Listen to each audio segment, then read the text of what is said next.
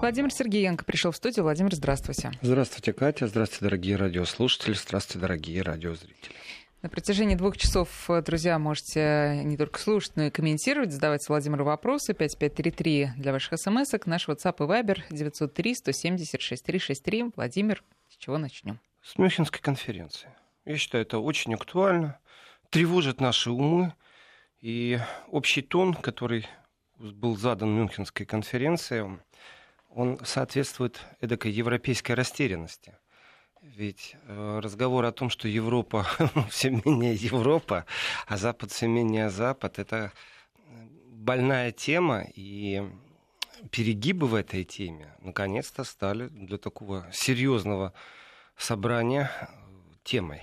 И разговор о том, что, что же такое Европа, и почему она теряет свою европейственность, или там, что такое Запад, почему она свою западность теряет, на самом деле это разговор о том вообще, что из себя представляет Запад. Как вам такая тема, Катя? Ну, главное, чтобы она вам нравилась. Это необходимо обсуждать. И э, очень странные некоторые заявления, но других не ожидаешь из Мюнхена, когда опасность э, Европе, опасность Западу, она расценивается вот с точки зрения, э, например, э, России. Ну, вот у меня вопрос, кто должен кого больше бояться? Запад России или Россия Запада? Если исходить из направленности разрушительной политики, то Запад делает все возможное, чтобы рас, рас, э, расшатать э, переосмыслить, переоценить, навязать, все что угодно. Другими словами, он разрушает. Запад не созидателен, он разрушителен для всех, кто не является Западом. А потом уже можно ну, вставать коллективным Западом. К сожалению, у нас нет исторического времени сейчас, чтобы это произошло там, 400 лет назад, и сейчас бы мы были таким коллективным Западом. Как есть, нужно уважать, и нужно серьезно относиться к тому, что э, противники в экономике — это не только Россия очень четко полюс расставлен. И многополярность в мире, которая существует, она ярко выражена. У нас вот замечательное в этом отношении снова сообщение, что США таки совсем уже разнервничались по поводу Airbus и Боинга, то, что спор у них с 2004 года.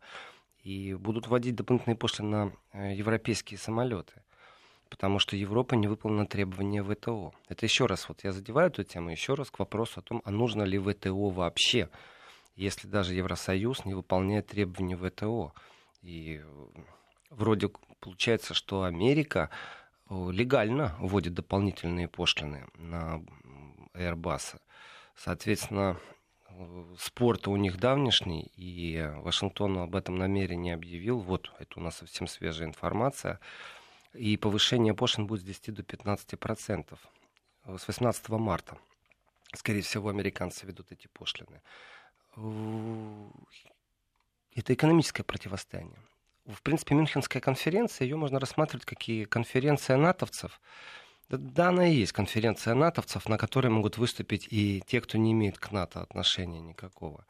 Соответственно, как э, страна-хозяйка Германия, конечно же, предоставляет своим в первую очередь определенные трибуны, площадки. И пусть президент Федеративной Республики Германии Франк Вальтер Штайнмайер не является э, той политической фигурой, которая контролирует Германию, то есть это же номинальная должность президента в Германии, подписывает законы и представляет Германию. Но, тем не менее, это очень слышная фигура и очень опытный политик. Все-таки на усту на, в послужном списке у Штайнмайера э, вопросы и урегулирования конфликтов в том числе. Это политик опытный. И претензия, которую Штайнмайер вслух озвучил на Мюнхенской конференции, она направлена не только в Россию, она направлена и в США, и в Китай. И вот здесь вот для меня очень существенно э, понять, а что ж такого в мире изменилось, что коллективный Запад чувствует, что опасность, например, исходит из США, значит, нет больше коллективного Запада. Это прошлое. Теперь есть свои интересы, и если интересы совпадают, если совпадают национальные интересы, если совпадает момент шантажа, политического шантажа, экономического, э, тогда все хорошо. То есть групповой, коллективный разум Запада, направленный против России, это одно. А когда они друг с другом, это совсем другое. Штайнмайер, выступая на конференции, в принципе, обвинил Китай, обвинил Россию, обвинил США, то есть это в одном ряду. Это очень важный момент, я считаю, в национальном эгоизме. Что ж такое национальный эгоизм? Вот мне кажется, что когда Америка Фест, все понятно. Вот все понятно. А что за национальный эгоизм у Китая, у России? Что это такое? Вообще плохо ли это иметь национальный эгоизм? Может, это плохо с точки зрения Штайнмайера? Может, это плохо с точки зрения Германии? Может, это плохо с точки зрения Евросоюза, который испытывает терпение граждан Евросоюза и, в принципе, не до конца осознает э, момент ухода Британии из Евросоюза как вынужденную меру. Это э, британцы решили, что надо убегать от каких-то социалистических штатов. И вот национальный эгоизм, это действительно для меня пахнет Советским Союзом и теми временами. Это что же у нас получается? Есть э, капитализм, оголтелый, э, и в капитализме социал-демократы, Штайнмайер все-таки это социал-демократ, э, видят возможность распространения философии, которая вот умерла вместе с Советским Союзом. То есть ответственность за тех, кого приручил, но только в политическом контексте и навязывание любой другой логики, то есть кроме национального эгоизма, это что получается? Вот коллективного эгоизма нет, это понятно. Э, суверенность государства. Что это за разговор такой? А что вообще хочет Штайнмайер от России, от Китая, от США? Чтобы эти страны что? Э, контролировали какие-то процессы, делились своими сокровищами. К чему этот разговор о том, что есть понятие национальный эгоизм, и это прямо обвинение было из Штайнмайера. В принципе, США, Китай и Россия — это самые сильные игроки на планете. Других таких игроков нет. Евросоюз как бы не тужился, но не получается еще это. И, конечно, я слышу вот в штаймарских нотках определенную, ну, не сочувствие к самому себе, не жалость к самому себе, знаете, а сокрушается он и четко понимает, что Европа не доросла просто еще до взрослых игр. И э, вот весь тон конференции по поводу западности, которая э, разрушается, там же в преддверии э, конференции был опубликован документ, там больше ста страниц. Россия очень часто звучит, и вообще, кто бы ни говорил, все время звучит Россия. Вот что бы ни происходило, мне кажется, все время будет звучать Россия. И, например, на полях конференции взяли интервью у Джона Керри. Э, так, Джон Керри, помните такого политика? Конечно. Бывший госсекретарь да. США. Так вот, э, Джон Керри сказал, просто Трамп лжет. Разницы нету, о чем он говорил. Вот сам факт того, что приезжает бывший госсекретарь и говорит на президента своей страны, да он лжет. Это же какой бардак у них там творится. Это не в сказке сказать, не в новостях описать. И, конечно, Мюнхенская конференция это в первую очередь площадка обмена мнениями. Я настаиваю на этом тезисе, что когда Путин в Мюнхене вот двинул речь, принципе, многие напугались тогда, потому что многие не понимали, о чем он говорит. А время показывает, что абсолютно четко э, осознание нового распределения сил о том, что нету больше верха-низа, право-лево, что очень многостороннее противостояние на этой планете, в принципе, э, политики были не готовы к этому. То есть я сейчас не ради красного словца, а по факту говорю, что речь Путина в Мюнхене, она опередила события, она на, на пару лет. И кроме событий есть еще и осознание. То есть политики Запада не хотят принимать реальность. И многополярность этого мира — это факт.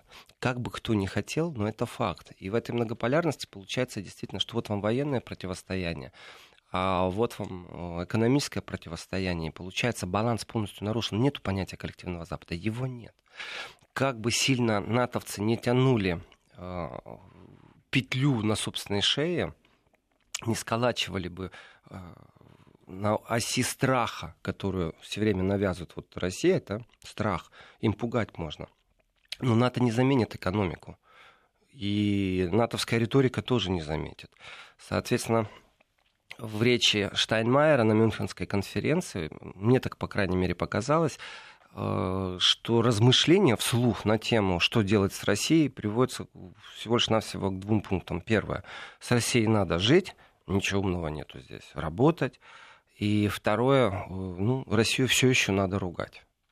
При этом Мне кажется, что страницу историческую когда-нибудь перевернут, и разговор о Крыме, он сойдет на нет, потому что осознание территориальных споров это, знаете, хорошая замануха, наверное, заманивание для европейских политиков.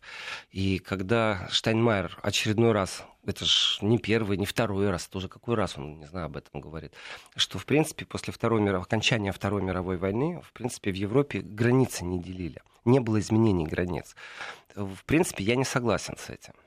Вот как Керри говорит, что лжет э, Трамп, вот, в принципе, я то же самое могу сказать европейским политикам. Вы лжете, потому что вы разбомбили Югославию и тем самым э, изменили мир. И не надо пробовать рассказывать о том, что Косово это другой случай. Это тоже изменение границ. И это не территориальные споры, в принципе. А нужно понимать, что есть понятие безопасности. Безопасности для страны. И конференция, конференция в Мюнхене по безопасности. Это ключевое слово. Безопасность. Э, безопасность национальная, безопасность державы Э, безопасность народная, когда какой-то народ нуждается в, в новой статусности. Это случай с Косово. Притом о Косово практически никто уже не говорит. Значит, э, в речи Штайнмайера, когда он задел э, Крым, в принципе, и очередной раз говорит, что без оглядки на международное право, вот все время у меня такое ощущение, что как-то прямо здесь и сейчас нужно повлиять на решение кого-то, поэтому я говорю именно такие вещи – то есть Штайнмайер не говорит, что вся проблема была заложена в договоре 4.2. И договор 4.2, напомню радиослушателям, радиозрителям, это объединение Германии. Два — это, значит, Западная и Восточная Германия. Четыре — это четыре державы, которые имели власть, оккупационную власть в Германии. США, Великобритания, Франция и Советский Союз. И объединение Германии, в принципе, это был Рубикон, в котором четко просматривалось НАТО, исчезновение Варшавского договора. И именно в связи с тем, что Советский Союз в тот момент под руководством Горбачева в принципе, проиграл. То есть я считаю, что Горбачев предатель, не стесняюсь этого. Он предал интересы в первую очередь. И нету суда, который мог бы это оценить. Ведь была возможность и Германии навязать безъядерность, и нейтральность, и нераспространение НАТО. Все это было, но это было в прошлом. История не знает понятия «бы». И вот сейчас мы видим определенный системный подход того же по отношению к Украине. То есть вперед демократия, вперед международное право, а как быть с правом на самозащиту? То есть оно, конечно, вам хорошо на Западе будет, если в Севастополе будут американские э, авианосцы стоять или крейсеры, на которых находятся крылатые ракеты, томогавки. И что?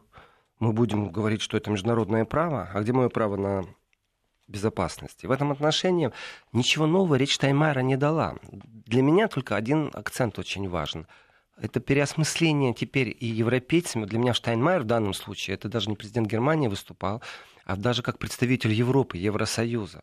Потому что осознание э, того, что на самом-то деле Россия, Китай и США поставлены вот где-то на один уровень, и опасность выходит от них, и вот эта исходящая опасность, это и поглощение э, большого капитала, и распространение определенных правил – и, в принципе, вот не считаются с Европой. Осознание того, что Европа где-то в стороне, а вот есть США, Китай и Россия, это что-то новое. Все остальное, это уже не очень интересно, о чем он говорит. Ну, говорит и говорит. Международное право с точки зрения э, собственных интересов и договоренностей, ну, давайте так. А сколько раз плевал Запад на международное право? Вот коллективный Запад. Ну и, и что толку? Кто-то критиковал его. И в этом отношении придумать какое-то новое международное право, которое было бы уникальным и подходило под любую ситуацию, ну это нереально, это невозможно просто. И э, разговор о том, есть ли какая-то угроза в Южно-Китайском море э, соседям из Китая, да, есть. Да, есть. Об этом можно говорить. А вопрос другой. Что Европейский Союз может сделать? А что может сделать Запад против такого Китая, который сегодня есть? Ну вот что может? Ну хорошо, вы уже Россию со всех сторон базами НАТО обложили. Такие счастливые вы все. У вас радости так много. Вы спите спокойно, оказывается. На самом деле все прагматично. Я в прошлой программе сказал о том, что это скандал, безусловно, что Ливийская конференция, прошедшая в Берлине, э, имела призыв остановить поставки оружия. И выяснилось, что Германия с начала года одобрила поставки оружия странам, которые принимают участие в ливийском конфликте.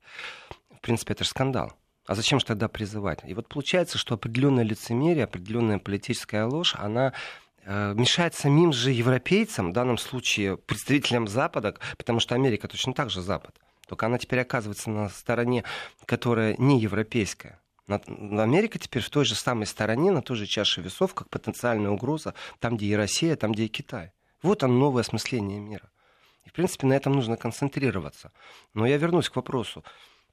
Э, направлена какая-то угроза против меньшинства. Это Штайнмайер говорит о Китае. Хорошо, что может сделать Германия? Что может сделать Евросоюз? Какие площадки существуют?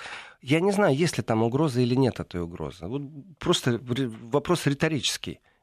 Есть эта угроза? Хорошо, а что вы можете сделать? Ничего. Поэтому для меня какая-то определенная беспомощность в речи Штайнмайера присутствует. То есть это даже не призыв. И еще раз, Штайнмайер не является политиком, который ведущий политик. И он просто известный политик. Но тем не менее, он озвучивает э, внутригерманскую или общеевропейскую и для западную меня это, повестку? Для меня это, Катя, все таки общеевропейская повестка, Потому что общеевропейское нас слушатели, извините, из Германии э, тут проводят всякие исторические параллели, что вот и в 2014 году, и в 1941 году, и вот сейчас, получается, немцы как бы чувствуют, что им все угрожают. Но насколько это справедливо?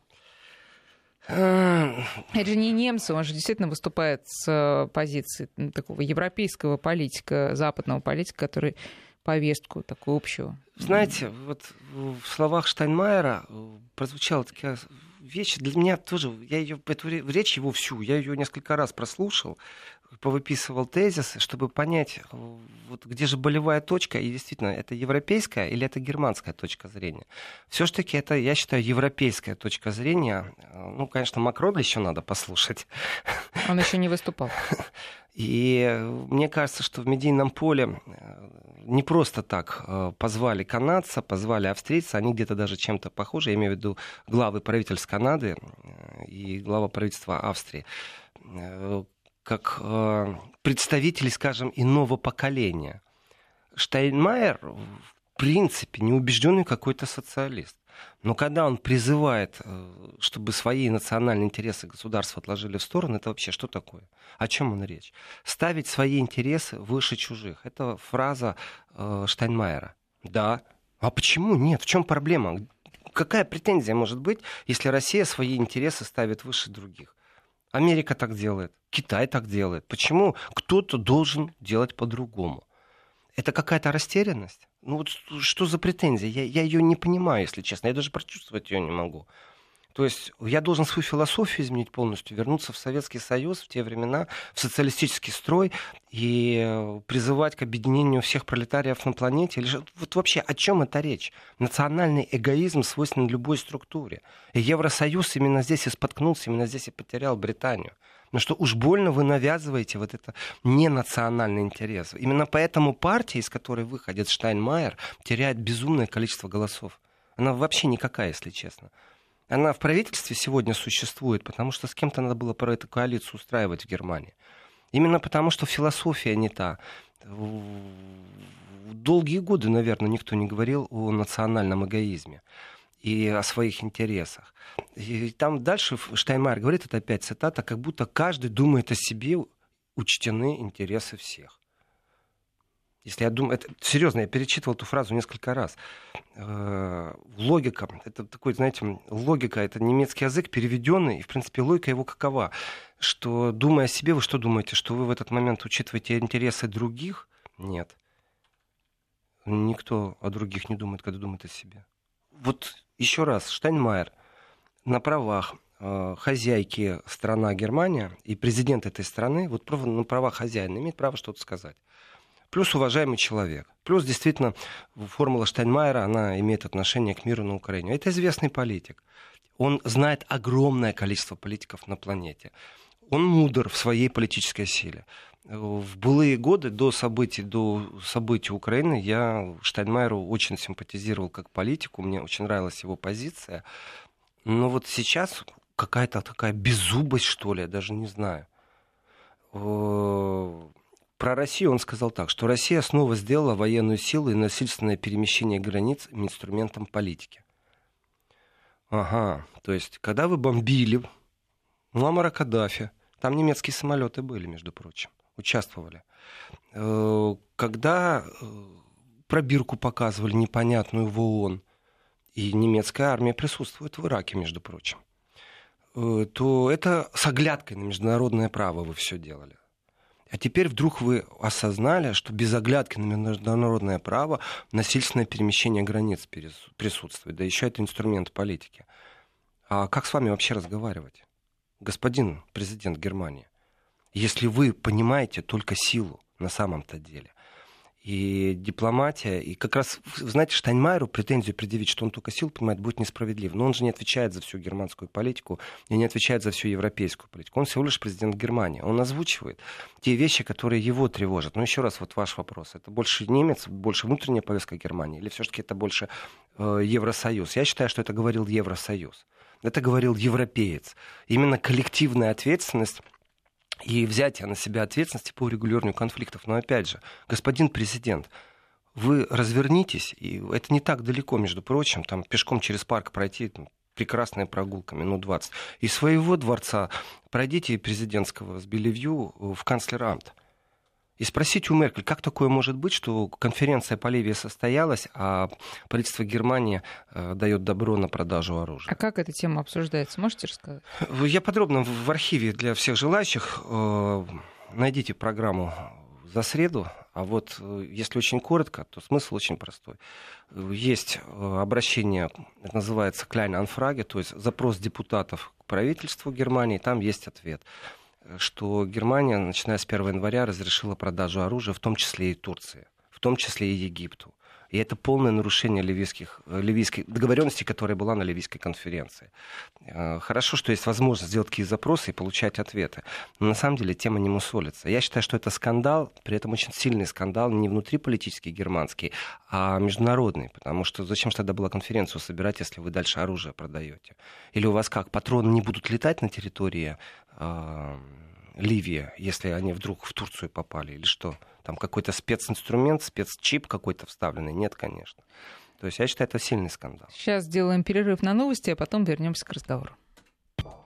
11 часов 34 минуты. Владимир Сергеенко в студии. Разговор идет про Мюнхенскую конференцию и не новую ее повестку. Я могу объяснить, почему я Штайнмайеру симпатизировал именно в прошлом времени, не в настоящем. Э, по одной простой причине. Штайнмайер был активный политик, когда он был министр иностранных дел, при всей его активности. Э, я не сравниваю Штайнмайера, э, когда он принял участие там, по Украине. В этом отношении известно по мелочам, даже когда к нему не дозванивались. Нет, я Штайнмайера оценю с другой точки зрения. Штайнмайер это был действительно противовес Меркель. Это был политик, который мог на выборах Меркель победить. И как канцлер э, Германии, это была бы другая Германия при Штайнмайере. Э, он более объемный. Э, и, скажем, вот понятие ответственности, то, что скользит у него в речи, вот национальный эгоизм, понятие ответственности у него, у него более расширено. И я считаю, что Штайнмайер, скажем так, он не предал, конечно, интересы социал-демократов и партии, но сняв свою кандидатуру и став президентом Германии, это был его личный выбор.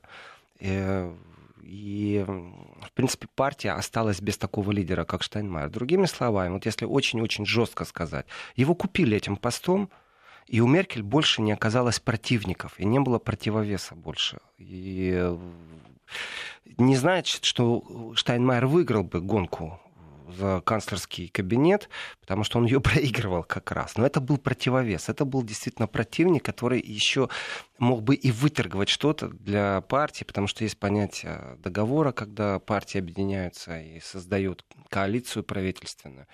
И... Но это разногласия сейчас проявляются в чем-то? Вы знаете, осуждать его как личность нельзя ни в коем случае. Это тот, э, знаете, такой вот, часто Штайнмайеру говорят, уважая мужика, почему? Потому что любимой женщине почку отдал. Ну, он пожертвовал э, свою почку жене. Э, вот. И, может, сил у него не было бороться больше за пост канцлера, может, еще как-то. Но он стал совсем иным после того, как он стал президентом. Еще раз, я канцлера кандидата в канцлеры Штайнмайера э, очень ценил. А вот когда он снял свою кандидатуру и принял предложение стать президентом, я считаю, что и партия очень сильно потеряла, и вообще движение социал-демократов, и я стал относиться к нему по-другому, к Штайнмайеру. То есть это не связано с Украиной, потому что я читаю сообщения от э, наших радиослушателей, радиозрителей, э, и я могу только подтвердить, что в случае с Украиной Штайнмайер ну как вам сказать, не то чтобы странно себя повел, там все вели себя одинаково, и он же не один подписывал документ с Януковичем, и ни один потом к телефону не подходил. Еще раз, на этот момент ответственность, это очень важно, нужно осознавать, что Штайнмайер всего лишь был членом кабинета. То есть есть глава правительства, он был министром иностранных дел.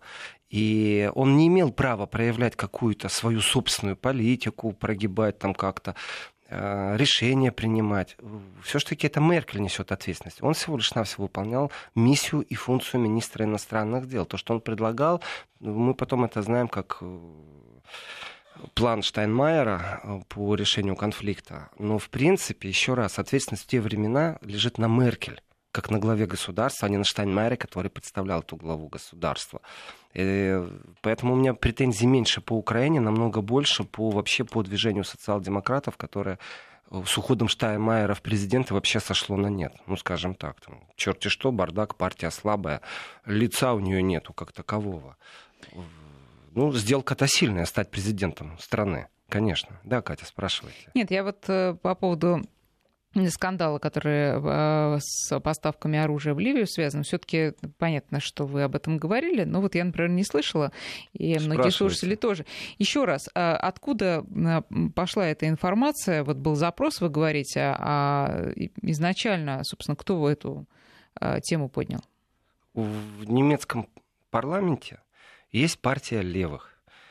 Партия левых, она намного сильнее партии Делинка она намного сильнее партии зеленых отстаивает антивоенную риторику. То есть зеленые тоже анти вроде как военные и за мир, но тем не менее э, левые намного активнее в этом отношении. Я не могу сказать, что они пацифисты какие-то особые, но они э, очень даже наблюдают за тем, что происходит и как происходит в сфере продажи оружия. И я так скажу, есть в региональном контексте зеленые с левыми объединяются, у них нормально получается управлять. Но вот э, ситуация очень простая. Значит, э, есть депутат, я ее знаю, э, Севим Дагделен. По имени, еще раз подчеркиваю, понятно, что это иммигрантские корни, а, у нее есть турецкая кровь. И она сделала запрос, и исходя из этого запроса, депутатские запросы обязаны быть отвечены в определенном там, по правилам всем, как это есть. Там есть четкая позиция по времени, и вопросы, они не могут вот правительство взять и не ответить. Вопросов много задается. Там даже правительство уже пищит, что слишком много этих вопросов. А, и больше всего этих вопросов исходит из партии левых. Так вот, Севим Дагделен задала вопрос правительству, называется Кляйнанфрага. Есть еще и большой. Кляйн — это маленький запрос, есть еще и большие. Маленькие — это, вы знаете, там 30 вопросов, может быть, это такие маленькие запросы. И из ответа ясно, что на сумму больше, чем 4 миллиона евро, на Германия дала добро на поставку оружия. Катар, Объединенные Арабские Эмираты, Турция, Египет. Э, Турция 18 тысяч евро, ну, там 18 600, Египет 4 620, Эмираты 50 500, 4,2 миллиона приходится на Катар. Э, дело не в сумме, дело не в деньгах, какое количество денег. Это на самом-то деле для вооружения эта сумма смешная. Что там Турция могла купить на 18 тысяч? Но с точки зрения фактуры, то тогда получается, что Ливийская конференция в Берлине, где участники договорились о том, что они э, соблюдают запрет на поставки вооружений, и то, что нам пишет, вот э, я Но это же вижу было сообщение... перед конференцией. А... Значит, а вы сейчас, Катя, пробуете правительство Германии оправдать? Нет, я, нет, я просто Оппозиция, факты э, оппозиция четко говорит, что продажа оружия есть.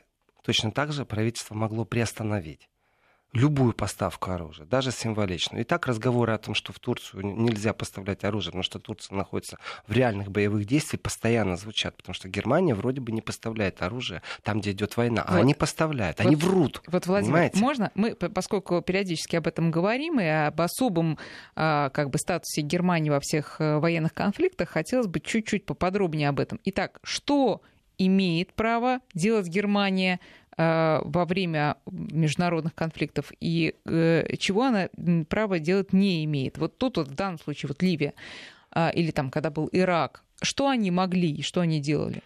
Смотрите, дело не в том, что они имеют право. Они имеют право продавать оружие. Если правительство разрешило, ну, грубо говоря, прошло сертификацию – Э, разрешения, то вперед из песни. Дело не в том, что они не имеют права. Нету статьи, нету международного права, которое бы ограничивало как-то. Так. Существуют вслух взятые или произнесенные на себя обязанности или призывы. Так вот, на Ливийской конференции четко говорилось, что не поставлять оружие э, ни с какой стороны в Ливию. Там все-таки две стороны конфликта, Халиф Хафтар и Сарадж. И какая разница, кто поставляет оружие? Есть оружие, оно стреляет. Давайте не будем поставлять этим сторонам оружие. Да, понятно. Э, по поводу Ливии вопрос. И, и этого случая понятно. А теперь вопрос. Да. Известно, что Турция поддерживает, ну, вот это так званое правительство. Э, там Хафтара поддерживает Египет, поддерживает Объединенные Арабские Эмираты, Россия в том числе. То как же тогда относиться к тому, что правительство Германии дает добро на поставку оружия в Турцию. Ну хорошо, смотрите, критика о том, что не надо поставлять оружие в Турцию, звучит постоянно. Она постоянно звучит, ее никто не слышит. Ну, кому надо, тот слышит. Но только они никак не реагируют на эту критику. Но была Ливийская конференция, и там четко призвали, при этом и, и инициировала эту Ливийскую конференцию немецкая сторона. Они хотят больше всего, знаете, в ООН, они хотят больше всего в Совбез ООН, я имею в виду, не просто в ООН, они в ООН. Это в Совбез ООН, да еще и мечтают о право вето в Совбезе ООН. Это действительно так. Немцы все время возвращаются к этой теме. И если вы официально призываете к тому, чтобы независимо от того, какая это сторона, хорошая, плохая, это все трактовки. Вот это стороны конфликта, чтобы ни в коем мере туда не поставлять оружие. Э, напрямую оружие никто не поставляет. Но понятно, если Турция поддерживает или Арабские Эмираты, что это в том числе и поставка оружия. То есть если дали автомат турку, то нет гарантии, что этот автомат не будет задействован на территории Ливии. Это понятно. Тем более, что если Турция посылает туда свой спецназ. Вопрос. Если вы призывали, если вы договаривались, то зачем вы легализируете поставки? Э, если эта поставка и контракт был подписан прошлым годом, например, вот я понимаю, о чем вы, Катя, спрашиваете. Вопрос, почему вы не остановили после этого? Ну что за лицемерие такое? Притом эти суммы, они символические. Я не читал контракта, поэтому не могу сказать. Может, там какие-то сумасшедшие неустойки должны быть выплачены, если контракт будет нарушен. Но где тогда политическая воля, где тогда политические заявления, что вот этот вот последний контракт, мы его соблюдаем. Сейчас короткая пауза. Вести ФМ понятно, о чем вы говорите, что э, факты расходятся с заявлениями, но никакого закона, никаких э, обязательств не участвовать в вооруженных конфликтах, учитывая там весь бэкграунд, нету. Потому что ну, у меня лично стало впечатление, что какие-то есть у Германии обязательства, что нет, напрямую мы в международных военных конфликтах не участвуем. Каждый раз, когда дискуссия начинается в Германии о участии самой страны, державы в, в каком-то конфликте, эта дискуссия всегда упирается во Вторую мировую, всегда упирается в Третий да. рейх, преступление нацизма. Всегда. Законов сдерживающих нет. В Конституцию не прописано. Хотя было бы правильно, если бы в Конституции было прописано, что немецкие солдаты не имеют права участвовать в э, любых операциях вне территории Германии, в третьих странах. Э, немцы и в Афганистане есть. Э, при этом, опять же, критика, я очень хорошо помню этот документальный фильм, критика, она появилась. А что толку от этой критики? Что немецкие солдаты охраняют опиумные поля. Ну, потому что они не имеют права вмешиваться в сельскохозяйственную деятельность. Местные жители, которые больше не страдают от талибанов, которые выжигали все, э, делают, что хотят, а немецкий солдат должен гарантировать только там, мониторинг, контроль, охрана, понимаете. И получается, что немецкие солдаты, в принципе, охраняют поля, на которых выращивается мак, потом все это как-то непонятными путями попадает непонятно тоже в какие страны, но это опиум, это наркотики. Ну и что, что была критика? Да, немецкий солдат там есть. По поводу изменения Конституции, Германия слишком слаба, чтобы пойти на этот шаг. При всем э, таком народном недовольстве, что немецкие солдаты где там присутствуют, политической воли нет, чтобы организовать изменения в Конституцию внести. Притом у них тоже с Конституцией проблема большая. Э, и я понимаю, почему немцы боятся этого шага, потому что первичный такой, знаете, оголтелый, я бы даже сказал, приветственный клич «Ура, мы объединились с капитализмом, у нас больше нету Э, социализма, у нас больше нет ненавистного штази, сегодня это имеет абсолютно иное лицо. И э, все-таки консерваторы в востоке Германии, а также новые движения, именно основанные на национальном эгоизме, это все Восточная Германия сегодня в большинстве своем. Да, Екатерина. Приходит сообщение из Мюнхена сейчас с конференции. Во-первых, Лавров сейчас, э, Сергей Лавров встречается с Хайко Маасом. А, и, во-вторых, вот заявление Йенса Столтенберга, который э, сказал следующее. Мы конкурируем с более уверенной в себе Россией, которая хочет вернуться к миру со сферами влияния, а, но при этом вот все союзники по НАТО привержены диалогу э, с Россией, сказал он. Мы по-прежнему хотим лучших отношений с нашим самым крупным соседом. А, это ритуальные слова, на ваш взгляд, или Я что-то последует Столтенбергу вообще не верю ни, ни на одну йоту. Вот вообще ему не верю. Столтенберг э, в своей риторике и все, что связано с Россией, это враждебный элемент. Это абсолютно враждебный элемент, который балансирует на страхе. И если вдруг Столтенберг что-то сказал, знаете, у меня такое ощущение, что ему иногда дают бумажки, на которых написано, что нужно говорить. И, и он вложил немало э, в то, что лицо России это лицо страха. Понимаете? Э, и ложь, которая льется постоянно из уст Стольтенберга, она направлена только на оправдание того, что НАТО расширяется, НАТО становится богаче, резче и ближе к России. То есть не, не сравнивая бюджеты даже, сколько Россия тратит на оборону, сколько НАТО. И российских баз, вы знаете, по всему миру раз-два я общался. На самом-то деле. А натовские базы и то, как НАТО себя ведет, это абсолютно агрессивное формирование. И Стольтенберг, как генсек, он на своем месте. Но только нужно понимать, что он на своем месте, но он враг. И этот э, враг, что бы он ни говорил, ну как ему верить? Какие там вообще хорошие отношения? Он все время высказывался, все его заявления о том, что Россия это вообще опасность, и не только для стран НАТО, а вообще, там, я не знаю, для марсиан. Но почему наверное. же он все-таки сейчас так говорит? Я же сказал, что у меня иногда ощущение, что ему дают что говорить. Потому что э, вся его риторика была направлена на то, что Россия враг. Вы знаете, вообще вот э, в преддверии Мюнхенской конференции опять вспомнили Солсбери э, и Скрипалей как угрозу демократии. Вот у меня вопрос. Действительно, единичный случай, в котором нет еще судебного решения, есть только политические заявления. Судебного решения нет, потому что со свидетелями работать не могут, ну, со Скрипалями. И там, грубо говоря, вот сравнить этот единичный случай, это же не то, что серия массовых убийств или попыток убийств по всей Европе дестабилизирует демократию, что такая слабая демократия или что. И сравнить то же самое с появлением леопардов на границе с Россией. Я имею в виду сейчас танки немецкие. Вот что является большей угрозой? За то, сколько вони, сколько вот возни в СМИ было направлено на то, что ай-яй-яй-яй-яй, какая плохая Россия. Э, танки заберите если вы действительно хотите мира с большим соседом, э, Единственное, что может повлиять на мышление Столтенберга, это наличие э, сверхгиперзвуковых ракет у России и осознание того, что эти леопарды не помогут. Ну зачем эти леопарды нужны в Балтии? Объясните мне. Вот я не понимаю. Это демонстрация чего и кому? На самом деле закупили танки, продали, поставили. Не больше и не меньше.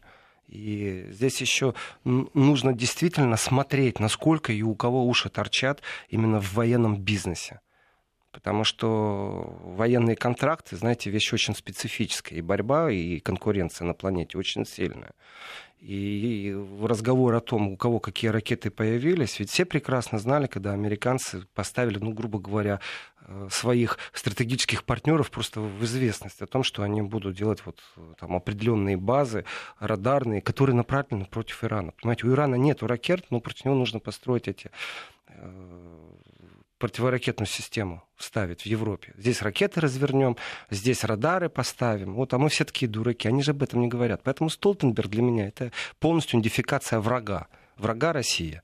Э, другое дело, что с этим врагом тоже можно разговаривать. И, конечно, нужно анализировать, что он говорит. И если уж Столтенберг заявляет о том, что мы хотим то это изменение курса может быть вполне возможно. Потому что Столтенберг не является самостоятельной единицей, ну никак. Он именно там, потому что он вот выполняет функцию, и выполняет ее хорошо. Его функция была создавать враждебное лицо России, и у него это получалось. И все его выступления, все его крики, да, он говорит спокойно, но это очень такие, знаете, крикливые заявления были то он сколачивает, сплачивает, сбивает в кучу э, страны, которые в НАТО есть, требуют побольше денег, и все это основано все время на одном и том же. На том, что нужно бояться Россию. Поэтому его заявление, вот честно говорю, его нужно анализировать, но верить или доверять, что какое-то там изменение курса такое стратегическое, то есть осознание того, что гонка вооружений началась, если это вдруг произойдет на Мюнхенской конференции, и четко э, умы растревожат, и что нужно как-то притормозить эту гонку вооружений, что всем миром нужно как-то навалиться, чтобы остановить эту гонку вооружений, то в первую очередь разговор идет о безопасности. И как можно добиться безопасности? Вот в этом отношении, опять же, Макрон очень важен. И что Макрон скажет? На Мюнхенской конференции, потому что э, в Европе практически никто не мыслит, как Макрон о том, что можно договориться с Россией напрямую. Диалог с Россией важен не в том смысле, э, что Россия так э, забрала свои руки отовсюду, откуда имеешь, отдала Крым, э, из Украины вы вообще исчезли, приняли все условия, ракеты все сдали, еще лучше развалитесь. Вот примерно это их диалог, это они так мыслят. А, осознание того, что Россия является гарантом безопасности, это мышление как раз макроновское. И это выбор, который вот НАТО точно, Столтенберг для меня не является человеком, который может что-то гарантировать. Если Америка решит, что она будет ядерное оружие на территории Польши хранить, то она будет это делать. И Столтенберг ничего решать не будет. Все, что ему нужно будет, это объяснять всему миру, в том числе странам НАТО, почему они это сделали, американцы. И будет только один ответ. Боюсь, боюсь, боюсь. Можно сейчас тогда мы заявим еще одну э, тему по мотивам еще одного высказывания Йенса Столтенберга. Он сказал, что любая попытка дистанцировать Европу от США не только ослабит трансатлантический союз, она ставит под угрозу единство Европы. Вот э, по этому поводу тоже можно высказаться, Владимир? Ну, уже после новостей тогда. Или у нас сколько минут еще? Ну, парочка есть. Можете начать. А, я тогда... Я после новостей лучше ну, все это сделаю, потому что это не две минуты. Я хочу вернуться к Штайнмайеру, с которого я начал, и с конференции.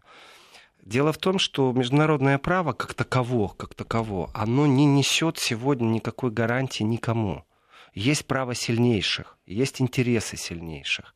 И почему я говорю, что речь Штайнмайера для меня, ну, как бы осознание, европейское осознание того, что э, Европа с одной стороны, а Китай, США и Россия с другой стороны, то есть в одну корзину все это сложил, это очень важное изменение вообще в осознании европейцев, где они находятся сейчас. И та мысль, которую я начал по поводу Макрона, она сводится к одному. Очень просто. С Россией можно договориться напрямую. Не нужно для этого посредничество США. И вот это осознание, в принципе, если оттолкнуться от речи Штайнмайера, что где-то там вот у нас недопонимание и есть национальный эгоизм или державный эгоизм, и насчет оглядки на международное право, эту претензию точно так же можно поставить кому угодно, и американцам, и немцам в какой-то части. Они же принимали участие, как я сказал, и в бомбардировках Ливии вот здесь вот происходит новый виток. Сможет ли Мюнхенская конференция дать толчок этому витку, чтобы Европа напрямую разговаривала не через призму НАТО, не через призму США, самостоятельно разговаривала с Россией и свою безопасность выстраивала именно по принципу прямого диалога. Это важный момент. И